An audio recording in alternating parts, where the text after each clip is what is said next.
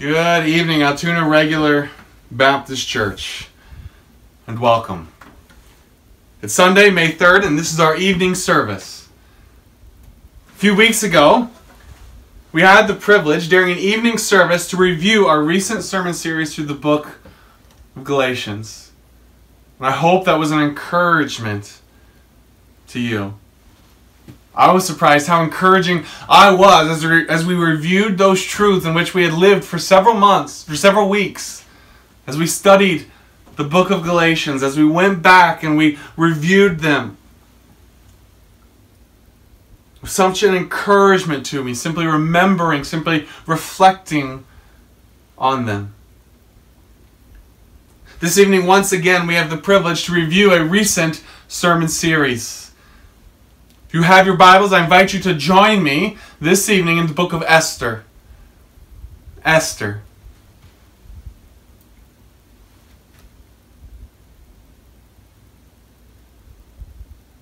I love the book of Esther. It's one of my one of my favorite books in the Bible. I love seeing God work in the book of Esther, and I hope even this evening it'll be an encouragement to you as you follow along in the Word of God as we look to the book of Esther. Let's open it with a word of prayer. Father, we praise you. We praise you that as we saw this morning, that you're a God who loves us and the God who sent your Son to die for us. This evening, as we look to Esther, we praise you for you are a God not just of love, but you're a sovereign God. You're a provident God. You're a God who's in complete control. And may we be encouraged this evening as we look to the book of Esther, as we do a quick overview, and we see our sovereign God. May you be honored in all that we do. In Jesus' name, amen.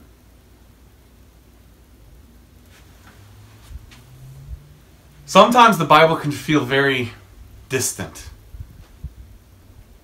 What I mean by that is simply this the Bible was written in times and places that are much different than where we live now. And sometimes it can be very difficult to identify with, with the stories that we read. There are times as I read the Psalms and the, and the emotion of the psalmist that, that I can identify. I'm right there with him. I have those feelings.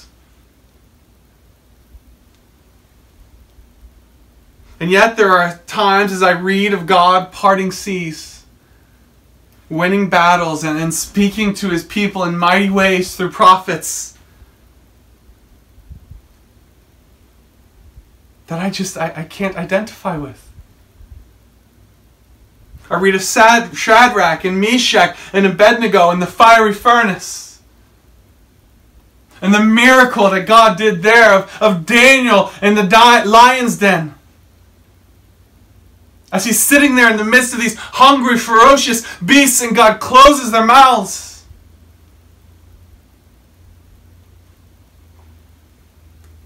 There's a part of me that, that longs to see God work in a miraculous way. There are times when I long for, for something tangible, maybe a, a miracle or a powerful word from a prophet to come and to give me some, some guidance in the fog of life.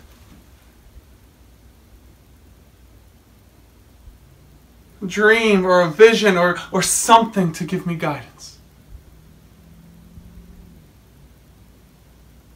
There are days where I long to come face to face with the power of God to reassure my faith.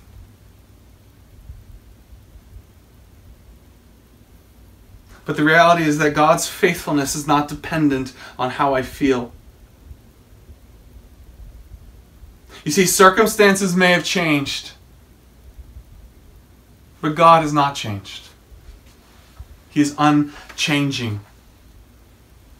The same God who spoke through the prophets now speaks just as authoritatively and just as powerfully to us through his word that he has given us. The God of the Old Testament is the same God that we serve today. And as we come to the book of Esther, one of the things that I love about this book is just how normal it feels. You see, God works and He does some amazing things in this book, but He works silently, He works behind the scenes. God doesn't send a prophet to warn Esther and Mordecai. There's no miraculous works in the book of Esther that, that grab your attention. In fact, I would contend this morning, this evening, that, that Esther and Mordecai were mostly unaware of what God was doing behind the scenes. They were just doing what they needed to do in the moment.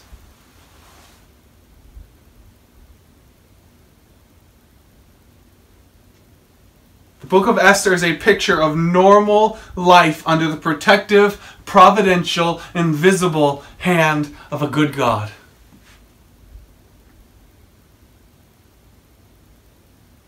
Esther is the only book in the Bible which God is not mentioned one time, and yet there is perhaps no book in the entire Bible that so displays the providence of God. In fact, it is the startling the startling absence of God that so powerfully highlights his presence, his work. So, as we jump into the book of Esther this evening, may we be encouraged. May we, may we be reminded that God is still in control. Despite what it looks like, despite how we feel, God is still in control. I'm going to start by reading perhaps the central verse of Esther. The verse that kind of summarizes the entire book. It's found in Esther 4. As Mordecai comes and he speaks to Esther. Verse 13 says, And Mordecai told them to answer Esther, Do not think in your heart that you will escape in the king's palace any more than all the other Jews. For if you remain completely silent at this time, relief and deliverance will arise for the Jews from another place. But you and your father's house will perish. Yet who knows whether you have come to the kingdom for such a time as this? Mordecai's words there to, to Esther summarize the, the story of the whole book. In fact, just the phrase, for such a time as this. You see, Esther was there for such a time as this. Mordecai was where he was for such a time as this because God had placed them there. Long before any need had arisen, God rose them up and put them in position. God was in control.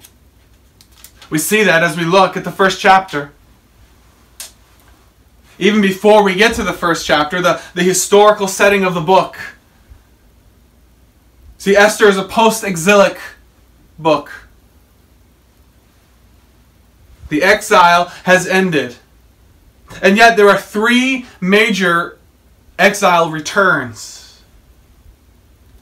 There's three stages of the return. The first is led by Zerubbabel, and it happens in 537 BC.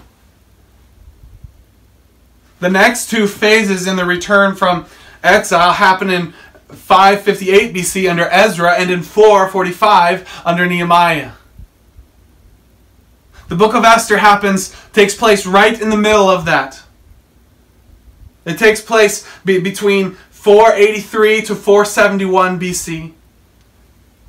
In the capital of the Persian Empire, Susa, under, that, under the reign of Ahasuerus Ahasuerus I, at the height of Persian power. As we come to the beginning of, of Esther, Persia is the most powerful kingdom in the entire world. And Ahasuerus I is the most powerful man. And yet, what we see in chapter 1 is that this powerful man is not very powerful after all. in chapter 1, Ahasuerus throws a party. History tells us that the purpose of this party was to gain support as he's going to war.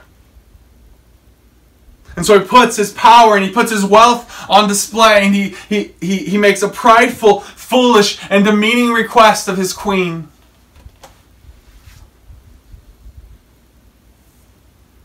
See the outcome of that in chapter 1. As Vashti, his queen, refuses him.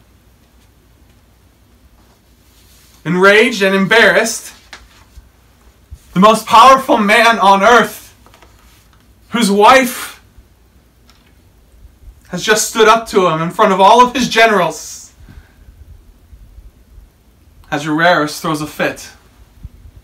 And he has his queen deposed, thus opening a place for Esther. See, even in chapter 1, we see God at work. We see God at work through Ahasuerus' pride, even. Through the fit that he throws, even in that, God uses it for his glory to begin to move pieces into place so that years and years down the road, come Esther 4, God's plan has already begun.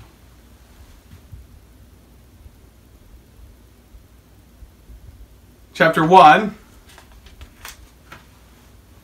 the place is, is opened up for Esther. You come to chapter 2, three years have passed.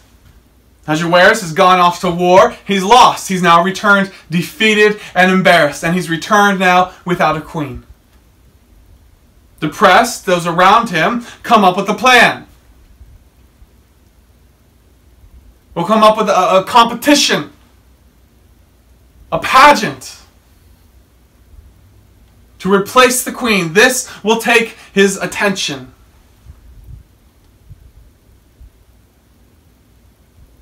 So they go through with it. We come to the end of chapter 2 by God's leading and God's placement. Esther, the most unlikely of characters, becomes queen of the most powerful nation in the world. As you come to the end of chapter 2, there's a few verses, verses 19 to 23. They can be easy to overlook, but, but they are the linchpin of the entire chap book. Because Mordecai overhears a plot to assassinate the king. God had Mordecai in the right place at the right time to hear that. And Mordecai saves the king's life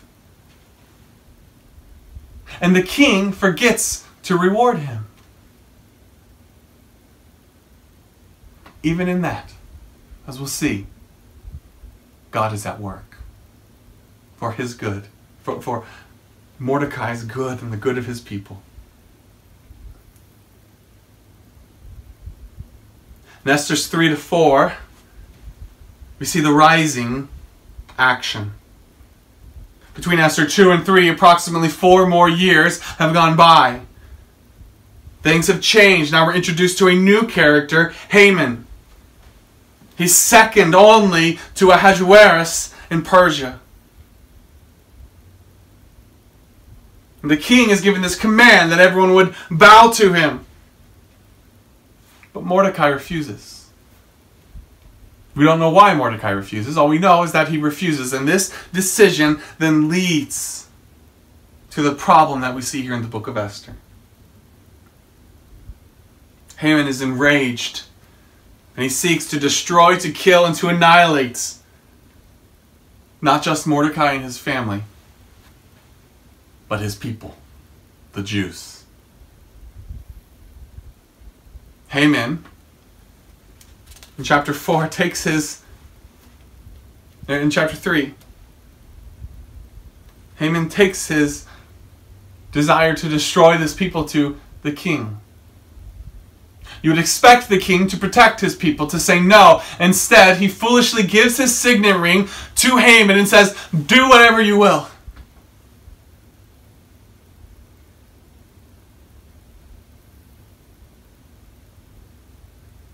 Esther 4, Mordecai realizing what happens, what has happened, mourns.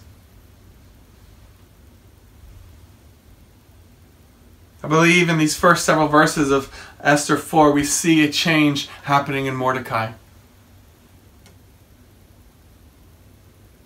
As he starts turning to God, his attention is shifting from himself to God. He realizes he's in a predicament and he needs God. He mourns. Chapter 4, they come up with a plan. As Esther is going to go before the king to plead for her people. In Esther's 5 to 7, we have the climax of the book. You know the story. Esther takes her request to the king, he hears her. And so she, she asks, Can I have a banquet for you and Haman? Haman and the king come to this banquet that Esther has prepared. It's interesting. In Esther 5, the, the faith of Esther. As she comes to the king, we see that she doesn't come in rags. But she has faith, and her faith has taken action. She gets dressed, she gets ready, she prepares a feast. She doesn't know she'll ever get to eat the feast, but she prepares it because she believes that God's going to work.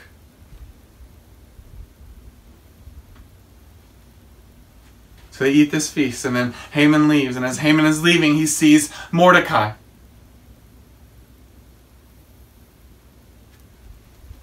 And Mordecai doesn't fear Haman. He's not shaking with fear, even though Haman knows he knows about his plot. I think there in Mordecai we also see faith. We see that Mordecai knows that God's at work. Mordecai is starting to realize, as we saw in chapter 4, when he started by, by mourning, then he made this plan going to Esther. Now he shows boldness in the face of his enemy because he knows his God is at work. Haman enraged goes and builds gallows and, and plans to move up the execution of Mordecai.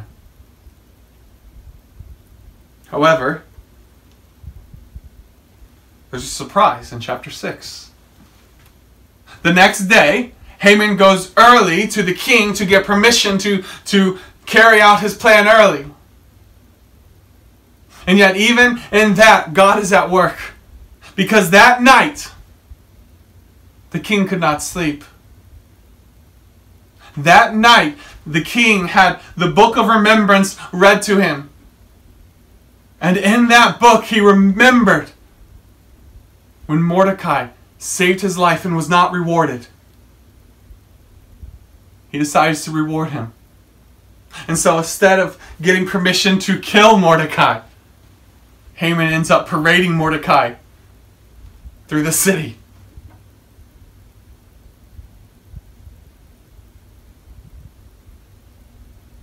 Chapter 7. Esther's second feast comes. And at this feast with the king and Esther and Haman, Esther reveals her identity as a Jew and the threat to her and her people that Haman is. You know the story, the king enraged has Haman hanged on the very gallows that he's prepared for Mordecai.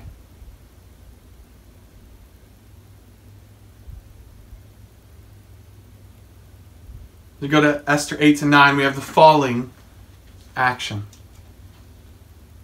See, the problem is not fixed.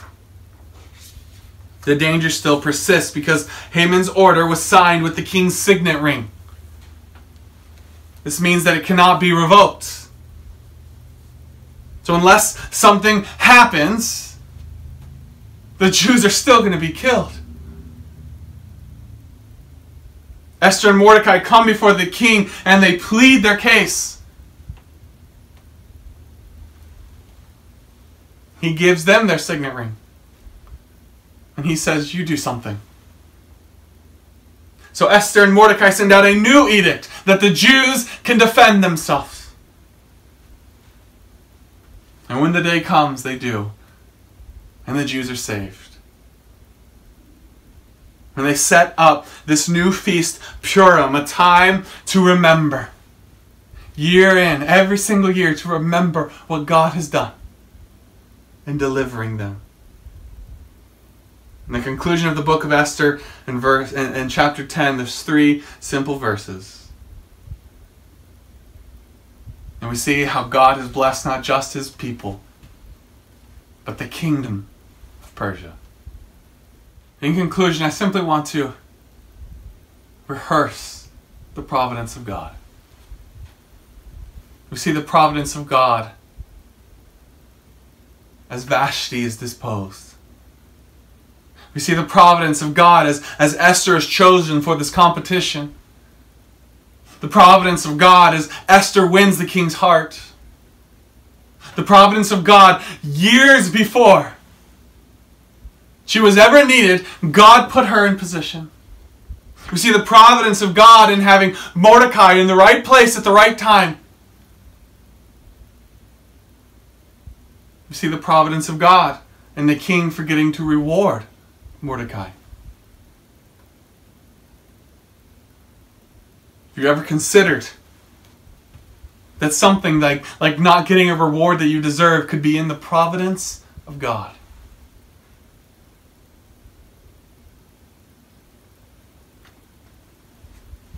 In the providence of God, Esther prepares herself and goes before the king,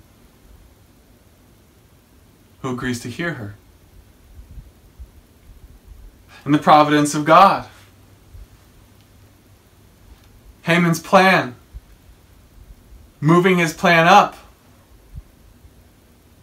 to kill Mordecai earlier, is thwarted because the king can't sleep, because the king is reminded by chance and the providence of God the providence of God the next morning, instead of killing Mordecai, Haman ends up parading Mordecai through the city. And the providence of God, Esther, at her feast, as she brings news of her identity as a Jew, does not enrage the king that she's been lying to him. And the providence of God, as Esther brings the problem of Haman's edict and his plan to wipe out the Jews. The king is not overcome with anger by Esther's veiled accusation because the king has approved this. Instead, he hears her. Instead, his anger is pointed at Haman.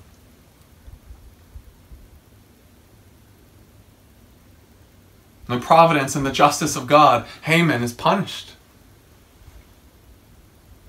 in the providence of God, the king once more hears Esther and gives her his signet ring, allowing the Jews to defend themselves. In the providence of God, the Jews prevail. In the providence of God, under the leadership of Mordecai, who's been promoted, the Jews thrive, and so does Persia. The hero of Esther is not Mordecai. The hero of Esther is not M- Esther. The hero of, God, uh, of Esther is God, who is in complete control the entire time. The encouragement for us today is that the great God of Esther is the same great God that we serve today. And the great God of Esther, who was provident over every little minuscule step, is still provident today.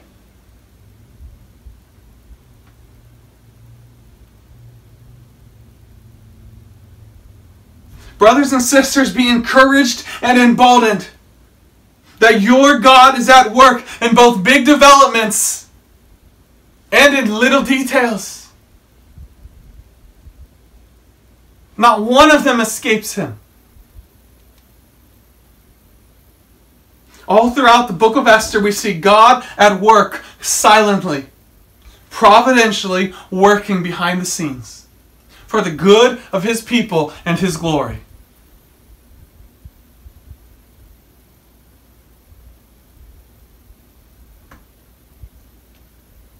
See, the book of Esther is an important book. Because God had made promises to his people. He's a faithful God. And so often we, we focus on his faithfulness and we praise him for his faithfulness, and yet we, we overlook his providence. If God was not provident, God could not be faithful.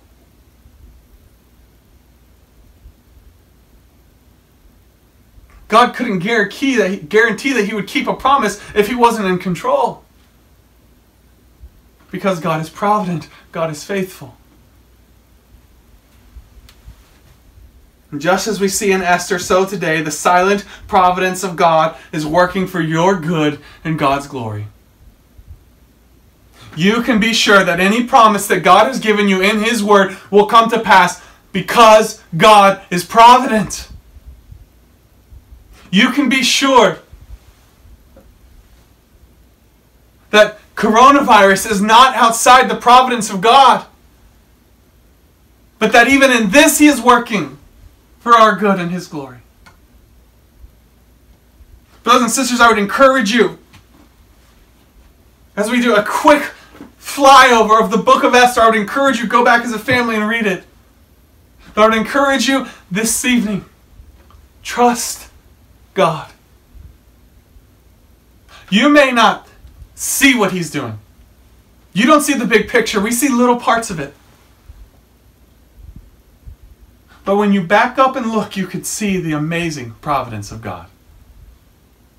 We are able to look at Esther and see the amazing work of God because we're looking back on it.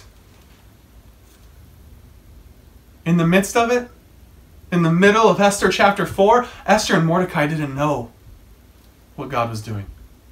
They didn't know how the story would end, but they knew God was in control. Brothers and sisters, this evening, we don't know how the story will end. We don't know what God is doing. We can't see the big picture, but this we know